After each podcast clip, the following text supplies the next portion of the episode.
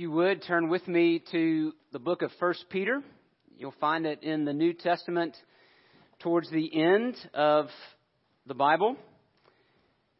If you don't have a Bible with you this morning, uh, you can use the, the Bible that's there in the chair. It should be on page 1015. Our passage this morning is 1 Peter 3, verses 1 through 7. And we've been studying this letter this spring, and uh, Peter begins this letter by telling us that the Christian, the person who is trusting and resting in Christ alone, has a living hope. He has been born again. He has a, a new identity. She has a, a new identity and a new purpose. Jesus, having been raised from the dead, also brings along with him everyone else who trusts in him.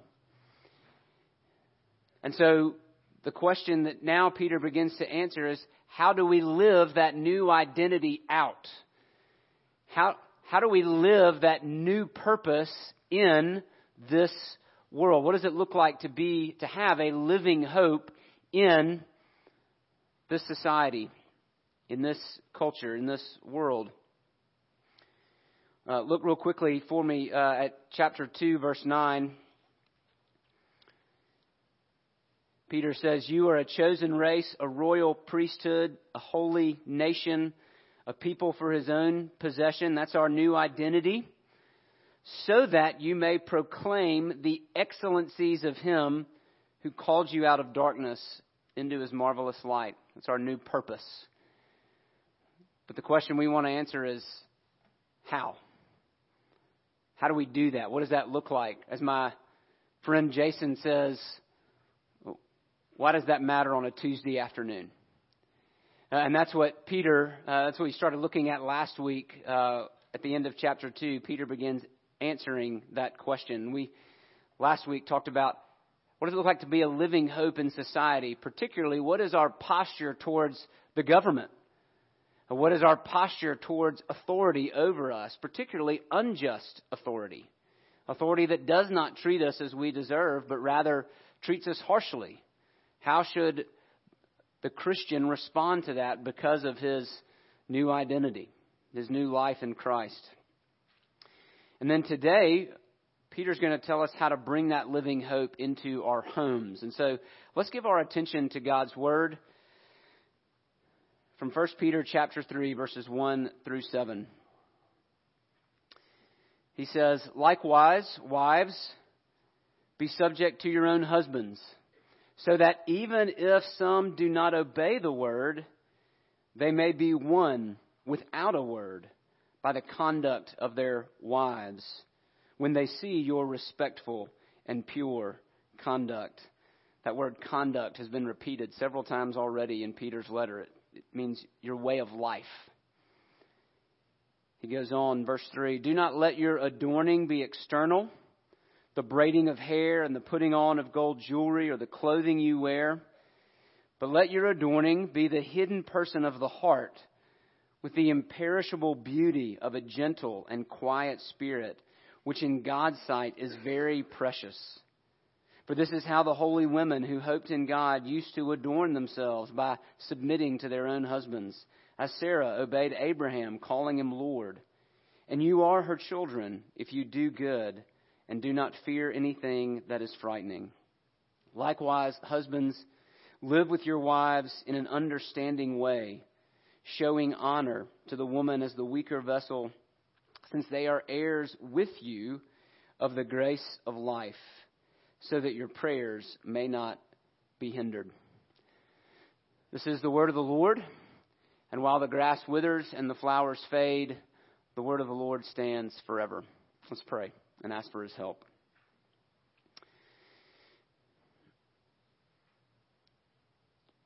Father, we simply ask that you would take your word and that you would apply it to our hearts. I pray, God, that it would come with power, transforming, renewing power uh, to my heart, to my ears, and to the hearts and ears of those that hear me.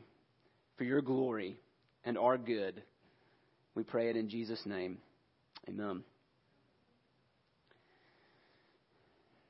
I realize how touchy a passage this might be.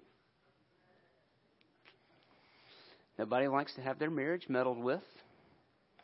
Uh, so there's usually two ways uh, that we approach a passage like this, uh, and both ways yank it out of its out of its context. The the first way we can approach this is we just read it as kind of a marriage manual, right? That if uh, that that this would be a good passage for doing some marriage counseling.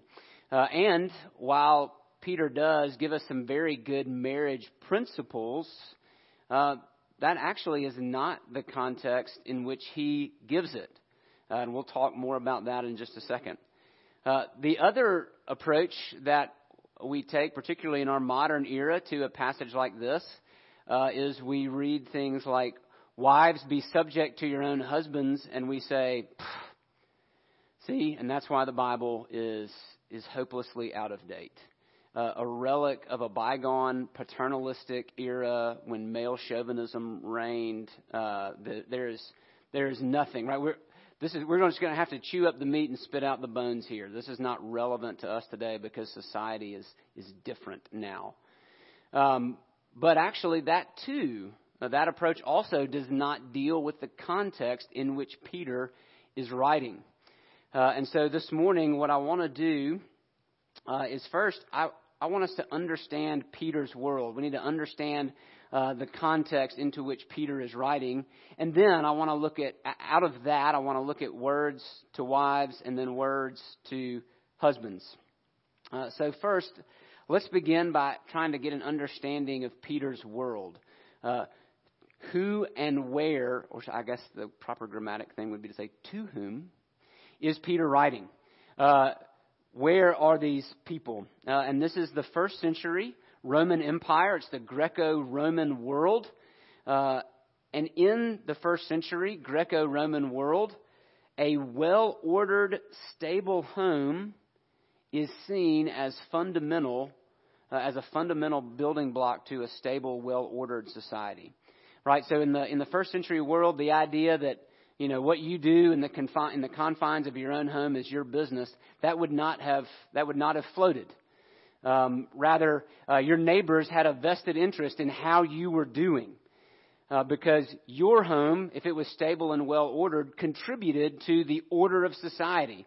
That we flourished as a society when each family is doing what they are supposed to do. And actually, we could probably argue that 21st century America really isn't different. In fact, that's a that's almost kind of a universal principle that, that a society is only as healthy as the families in it are healthy. Right? So the question is what makes for a stable, well ordered family? What makes for, uh, at least in the first century world, what made for a, a healthy home and a stable society? And I already mentioned this once, but in, in Peter's world, right, uh, in the world to which he's writing, uh, right, there was, there was proper religious protocol to be followed. Uh, but then even within the home, you had, a, a, you had a proper order of authority. And the head of the home was the husband, is the husband uh, in the first century world. Uh, and then under him would be his wives. Uh, now, Peter doesn't, excuse me, his wife. Uh, polyg- polygamy was not common in the first century world. Okay? Adultery was, polygamy was not. All right. Um, and then slaves then would fall underneath uh, that. And so Peter actually has already addressed the slaves. Back in chapter 2, verse 18, he spoke to slaves, uh, and now he addresses wives. Uh, but so let's just walk through each one of those roles. First, the lowest on the totem pole would have been slaves, right? Uh, they were the possession of their masters. Now, slavery in the first century world did, did not look like chattel slavery uh, that we practiced in um, the 17th, 18th, excuse me, 18th, 19th centuries. Um, that was uh, there, there's some distinctions there that I won't go into all of, but still, uh, slaves in the ancient world were the property of their masters, uh, and so they were never spoken to Right? Any instruction that they received came through their masters, right? They were expected to follow suit with whatever their masters wanted them to do. Uh, so any instruction to slaves came through to a slave came through his or her master. Wives were not the possession of their husbands. They did, in fact, have rights uh, where slaves did not, but still, they would have been expected to follow uh, the relationships and religion of their husbands. This is uh, Plutarch, a historian in the first century and second century, writes this. He says, A wife should not acquire her own friends, but should make her husband's friends her own. The gods are the first and most significant friends. For this reason, it is proper for a wife to recognize only those gods whom her husband, excuse me, whom, keep going back to polygamy there for some reason, whom her husband worships. All right, so let's let me let me try to bring that uh, bring that to street level. If a wife were to stop worshiping her husband's gods and start worshiping another God, then that would be seen as a threat to the social order. Right? That would that would create an imbalance, right? Something uh, what what that we talked about shame and honor a couple of weeks ago. What that would do is it would bring shame on the husband because he did not keep his household under control but also it would bring shame on the whole family because now they're, they're causing a rift in society, right? They're not following the expected order. A wife is to worship the gods of her husband. Her friends are to be the friends of her husband. So for a woman to start worshiping another God and to develop relationships outside the home, say leaving the home to go meet with other people in worship, that would have made the neighborhood, the neighbors go, hold on a second. And remember, Peter is writing to people uh, who are being persecuted socially because their friends and neighbors are like, wait, wait, wait, wait, wait. You guys, who, is this Jesus? You're refusing, you're refusing to worship the gods you used to worship, and you're worshiping and following this man Jesus, whom you say was crucified and then rose again from the dead. Okay, you're, this is a, this is a problem and you need to be dealt with. And so the, Peter is uh, trying to say, uh, is trying to convince his readers and their neighbors that Christianity is not a threat to the social order. And so you can begin to see his angle here.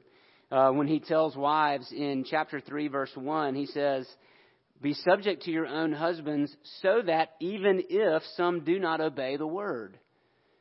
He's not talking to a Christian home with a Christian husband and a Christian wife he's talking to women who are married to unbelieving men. This is what we would call a, a you could call it a house divided, right? The wife is following Jesus and the husband is not. That's the context, right? So this is not first and foremost about marriage counseling.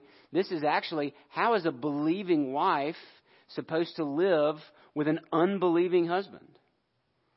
And similarly, his instruction to husbands, because it would have it, would have gone the it would have gone the same way for a husband to worship a different god than his wife. That would have been very strange in the ancient world, and so they've been like, ah, "I'm not sure about that guy," right? And so for a husband, the, the pressure would have been to exert control or influence over his wife, a believing husband with an unbelieving wife.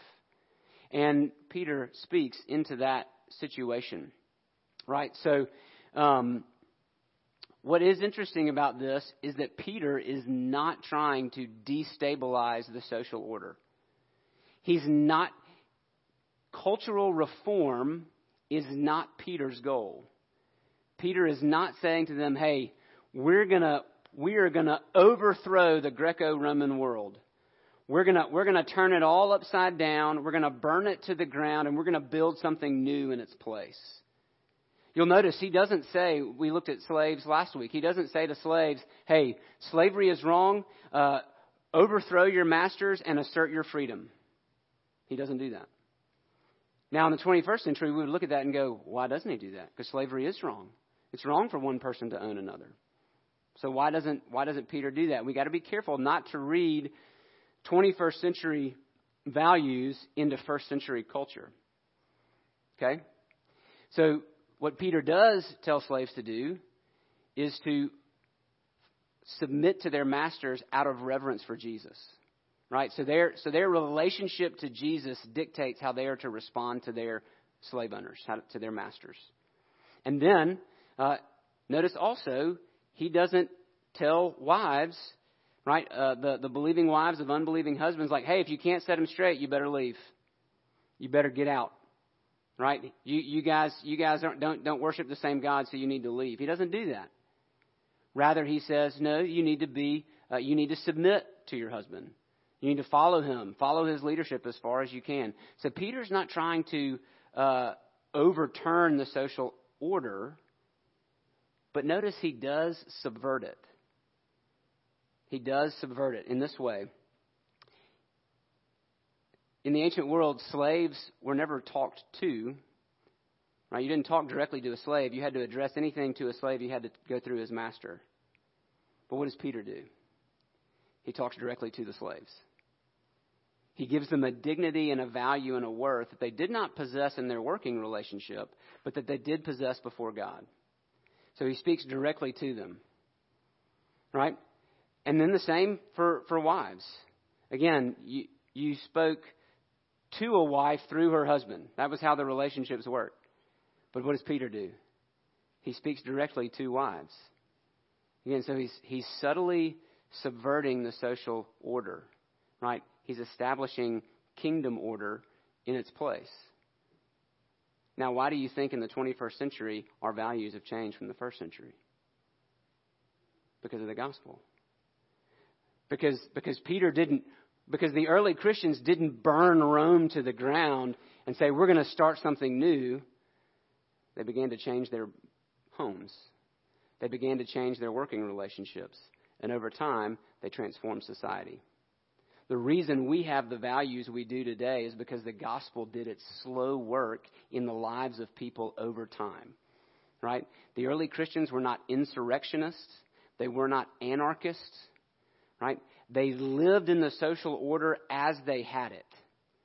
But they allowed the gospel to change the way they lived in that social order so that it eventually transformed the culture in which they were in and the culture we live in today. So, how does that play out? Uh, what, does that, what does that look like in the instructions that Peter gives? First, let's talk about the words he gives to wives. He begins by saying, likewise, in the same way. In the same way as what? What does that, what does that mean? Well, we need to go back. Uh, he's connecting us to something he said earlier. And so let's go back to chapter 2, verse 12.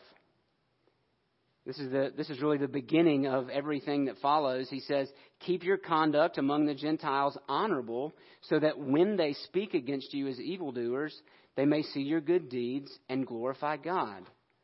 Okay, so Peter's commands to wives actually flow out of his commands to the whole church to live an honorable life, to do good, uh, so that people will glorify God.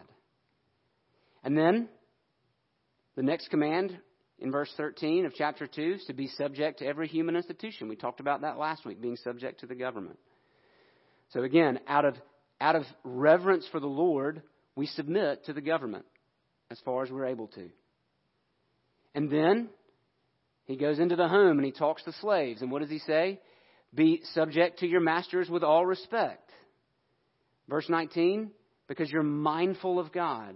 So when Peter says likewise in chapter 3, he means with that same viewpoint in mind, that same consciousness of God. Because you fear God, because you want to honor God, wives, be subject to your own husbands. Be subject. What does that, what does that mean? It means to follow the authority of your husband. It means that, that again, Peter's not Uh, Peter is not making the wife of equal authority with the husband. He is saying, no, there's an order in the home. And the husband is the, the head of that order. And so, wives, you need to submit, especially since we're talking about Christian, non Christian, wives, you need to submit as far as you are able to your husband. Because you, because you worship different gods, right? And because that puts you on a, a unstable footing in society, you need to be careful with how you address your husband, right? You don't need to be disrespectful. You need to follow his lead. Not to worship his God, you continue to worship Jesus, but uh, you submit as far as you are able to do. Why? What does he say? So that even if some disobey the word, the, the, the word, it's where we get our word um, apathetic from. So even if they do not heed the word or are apathetic to the word, they may be won without a word.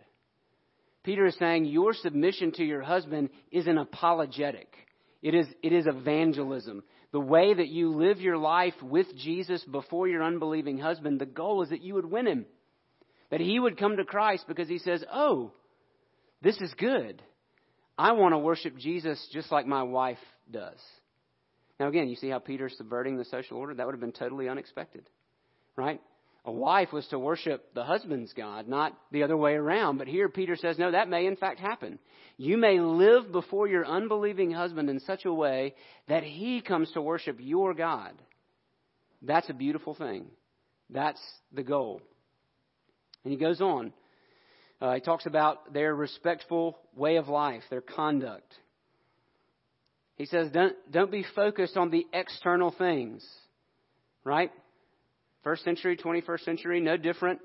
We love the external, right? We love focusing on hair and clothes and makeup. Um, in fact, it makes sense in Peter's context. If a wife uh, were fixing up her external appearance and then leaving her home to go meet with people outside of her family, that would look really suspicious. Women did not do that in the first century. And so Peter's command makes sense. Like, don't worry about that. Don't focus on your external appearance. Focus on your internal beauty. Focus on your life before God, right? Let your, verse 4, let your adorning be the hidden person of the heart with the imperishable beauty of a gentle and quiet spirit, which in God's sight is very precious. Peter is saying, cultivate inner beauty, not outward beauty.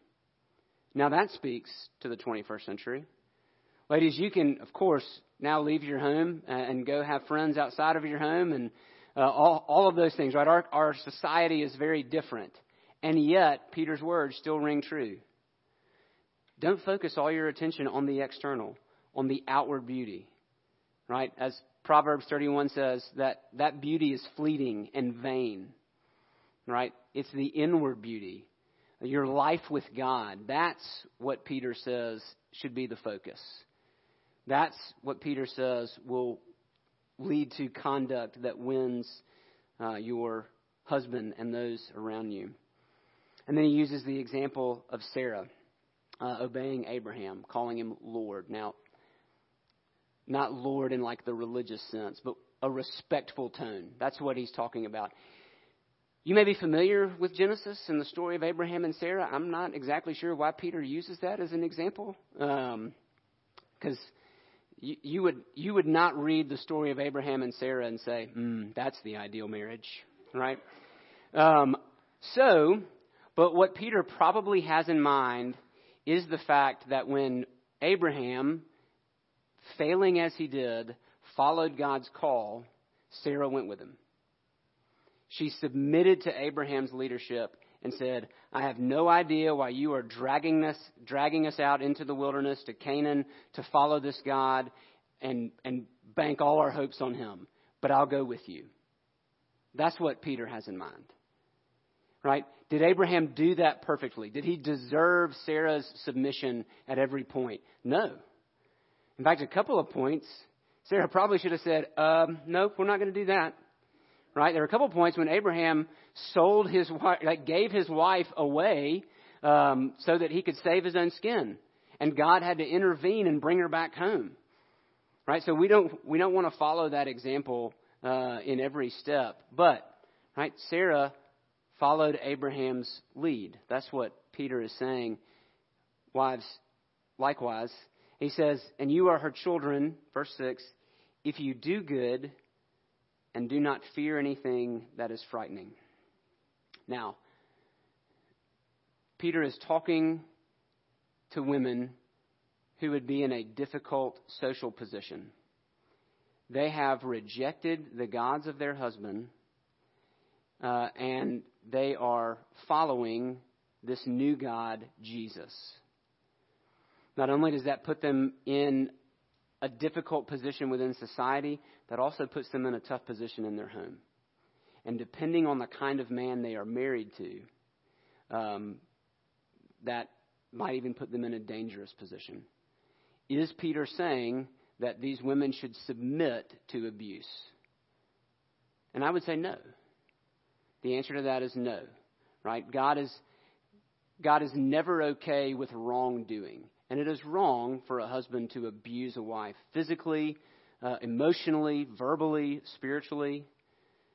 I don't know what that would look like in the first century, how that how that dynamic would be played out, but you cannot use these verses to justify abuse. And when we talk to husbands, that you'll see that really how that how that comes out. But Peter does tell wives in that difficult position, he says to not fear anything that is frightening. Fear, in other words, he's saying, fear the Lord, not the intimidation of your husband. You belong to the Lord first and foremost, not to your husband. So fear the Lord and don't be afraid of anything that is frightening, which sounds like a contradiction. But, she's, but he's saying your, your fear of the Lord should trump any fear you have of your husband's retaliation for you not following his gods. Okay? Now, what does that look like for husbands? Uh, does, does submission mean that the wife is the husband's doormat? And we'll see, like Peter, Peter doesn't doesn't make the roles equal, right? We are we are not an egalitarian church. We are a complementarian church, which means while men and women have the same dignity and value before God, we believe that they have different roles. There are different roles to play in the church, there are different roles to play in the home. And Peter Peter is with that, right? Because he tells wives to submit to their husbands. He acknowledges that husbands do have a leadership role. But does that mean that the wife is a doormat? Does that mean that she is just to put up with everything that he does? Well, look at what he says to husbands. Again, he says, likewise, in the same way. Is he saying that husbands should submit to their wives in the same way that wives should submit to their husbands? No. But he is saying, in the, sa- in the same way, right? He's continuing that same thought from earlier. Because of your reverence for God, because you fear the Lord, now he's talking to believing husbands, because you fear the Lord, live with your wife in an understanding way. Literally, live according to knowledge. Peter doesn't necessarily specify what he means by that, but he does mean that husbands need to understand their wives. They need to understand their fears, their desires, their emotions. That, that husbands are not to run roughshod over their wives, but rather they are to be understanding and kind. Yes, men, we are to listen. Just listen. Right there. All right? Listen. You can listen. You don't have to fix, just listen. Right? Live with your wives in an understanding way. In order, in fact, in order to really, guys, I know we want to fix stuff. And we'll get there. But before we get there, you got to at least understand, right? And so that's what Peter says. Live with your wives in an understanding way.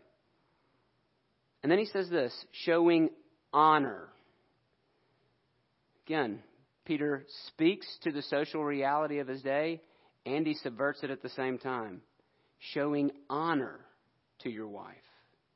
You are to honor her, not critique her. Not especially, right? In fact, we could say this, and we did a couple of weeks ago, but to speak both to husbands and wives in the public realm, right? Uh, for a wife to submit to her husband means that you don't need to uh, denigrate and downgrade your husband, in, particularly in public view.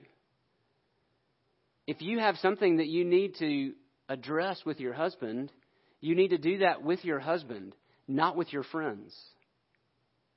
Right? That's that's taking a shortcut. And it's not actually it's actually not a shortcut. It's it's going the wrong direction because you're not accomplishing anything. Right? Uh, don't infantilize uh, your your husband in public. Right? Don't treat him like a child. Don't emasculate your husband in public. Don't emasculate him at home either. Right? Respect him. Uh, but then for, for, for husbands, same thing.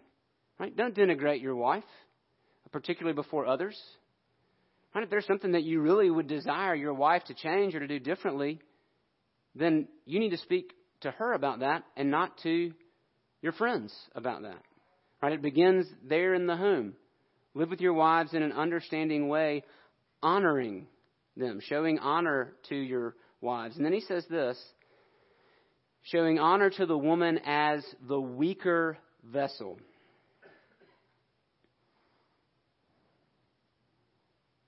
You don't have to get upset about that. Peter's talking biologically, physically, right? Again, think about think about the first century conduct.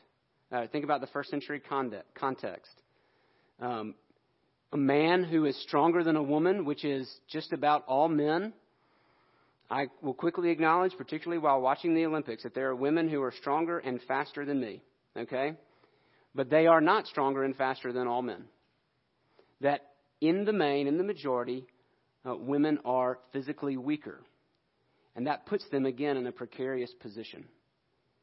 Because if the husband is not getting his way, he could then seek to dominate the wife aggressively, physically, even verbally. And Peter says, Mm-mm, not for the Christian husband. Show honor to your wife as the weaker vessel. You understand her frame. You understand who she is emotionally. You understand who she is physically, and you are not uh, you are not using her as your doormat. You are not using her to accomplish your will and purpose in her life. That is not God's design for the Christian husband. Showing honor to the woman as the weaker vessel, since they are heirs with you of the grace of life.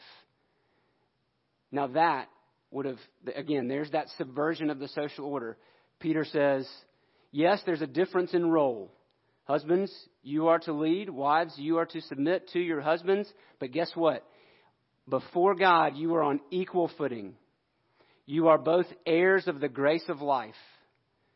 The woman does not relate to Jesus through her husband. She relates directly to Jesus. So you are, you are heirs of eternity, you are co-heirs, joint heirs together. You have the same worth and value and footing before God. So husbands, given that your wife has the same position before Jesus, is just as valuable to Jesus as you are, you better treat her accordingly. That's what Peter says. She belongs to God in the same way that you do. Therefore, treat her accordingly. She is not yours, she is His. Live accordingly. And then he says something interesting. He says, so that your prayers may not be hindered. What's that about? Well, um, this would be an act, we would say this is an act of God's fatherly discipline. Right? That actually, our husband, your spiritual life with God can be hindered by the way that you treat your wife. In other words, do not expect a vibrant prayer life with God if you are not treating your wife the way that God has commanded you to do so. Your prayers will be hindered, right? That, that channel will be all blocked up, right? Because there's a, there's a problem in the horizontal that affects the vertical. And so Peter is saying, deal with this, right? Repent uh, and ask for the Holy Spirit's help in dealing with this relationship so that that channel can be opened back up, so that your prayers uh, again, go to God. What do we do with all that? this living hope in the home.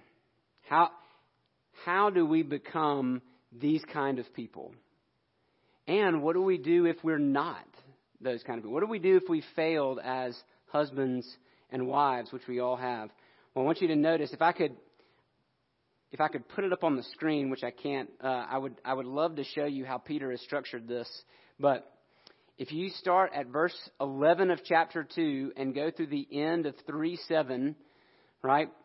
So he gives those commands, and then he says, here's how we talk to government, or here's how we uh, act towards government. Here's how slaves are to act towards masters. He talks about Jesus.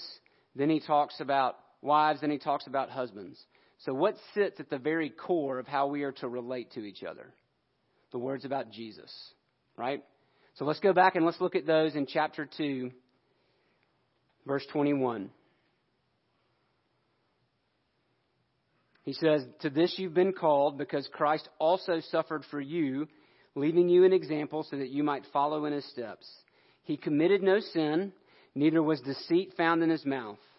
When he was reviled, verbally attacked, he did not verbally attack in return. When he suffered, he didn't threaten, but continued entrusting himself to him who judges justly. He himself bore our sins in his body on the tree, that we might die to sin and live to righteousness. By his wounds you have been healed. What's Peter saying? The same Jesus that saves us shows us how to be a wife. Right? Jesus is the ultimate servant. Think about Jesus' life. Who did he submit to? He submitted to his parents, and they weren't sinless. So he did whatever they told him to do. Of course, as long as it didn't violate God's law, he obeyed his parents. He submitted to sinful parents. But even more than that, he submitted himself to his Father's will.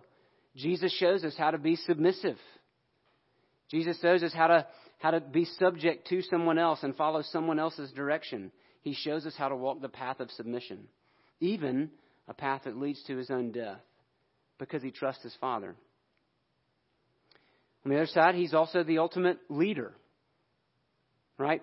He walks the path that he expects us to follow. And he's kind and understanding in how he leads. Jesus is not harsh. He is not mean. He's kind. He's the fulfillment of Isaiah 42:3, which says, A bruised reed he will not break, a faintly burning wick he will not quench. That's Jesus.